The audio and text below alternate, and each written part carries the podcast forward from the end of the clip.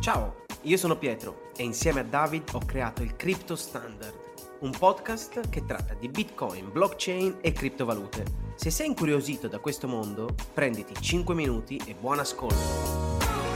Attenzione, noi non siamo esperti nel settore, ma solo appassionati. Mi raccomando, non interpretare ciò che diciamo come consiglio finanziario.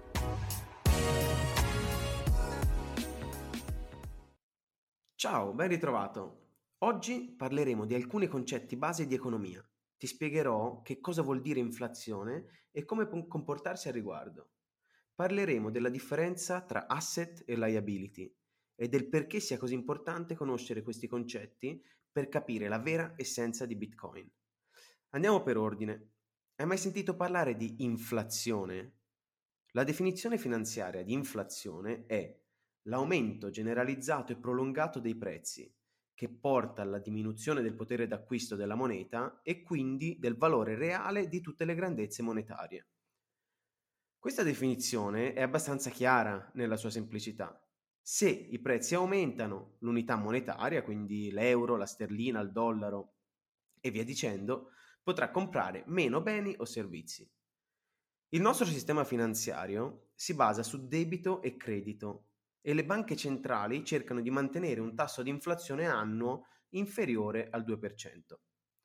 Questo solitamente è possibile, ma quando si deve far fronte a una crisi economica importante, questo tasso aumenta esponenzialmente. Perché?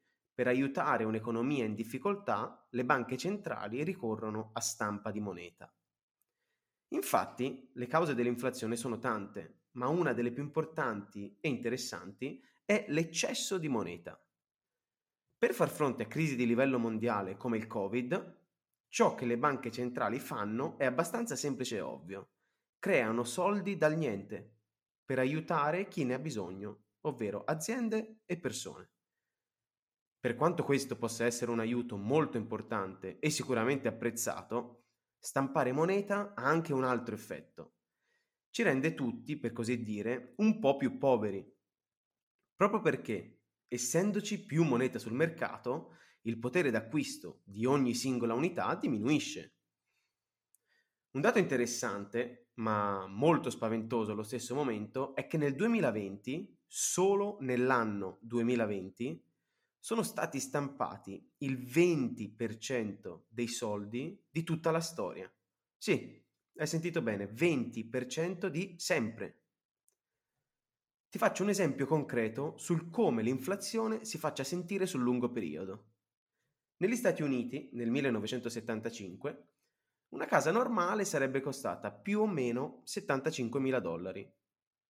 Lo stesso tipo di casa, comprato nel 2020, sarebbe costato una cifra vicina ai 250 mila dollari. Perché questa cosa deve farci pensare? Beh, immaginiamo che nel 1975 io avessi tenuto fermi sotto il cuscino quei 75 mila dollari. Ti ricordo, cifra con cui sarei stato in grado di comprare una casa. E li avessi poi voluti usare nel 2020. Beh, dato che non ho investito quei soldi, ovviamente non sono aumentati. Non sono neanche diminuiti non avendoli spesi. Sono semplicemente rimasti fermi. Ma in questi 40-45 anni hanno sofferto l'inflazione Bene, ecco quindi che il loro potere d'acquisto è meno di un terzo, si sono svalutati.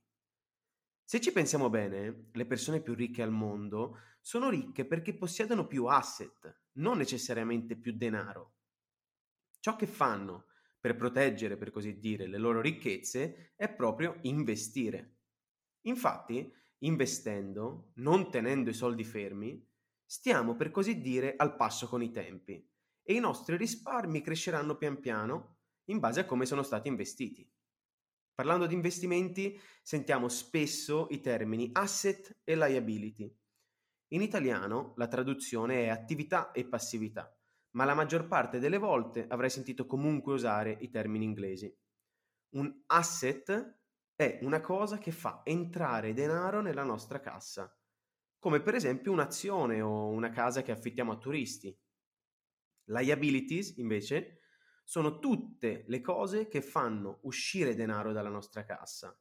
Per esempio la macchina o un abbonamento a Netflix. È interessante come a volte lo stesso oggetto possa essere interpretato sia come asset che liability in base all'uso che ne facciamo. Se noi compriamo, per esempio, una macchina nuova per usarla, è una liability. Se compriamo la stessa macchina, ma con il fine di affittarla, è un asset, perché ci porta una rendita e infine più denaro di ciò che l'abbiamo pagata.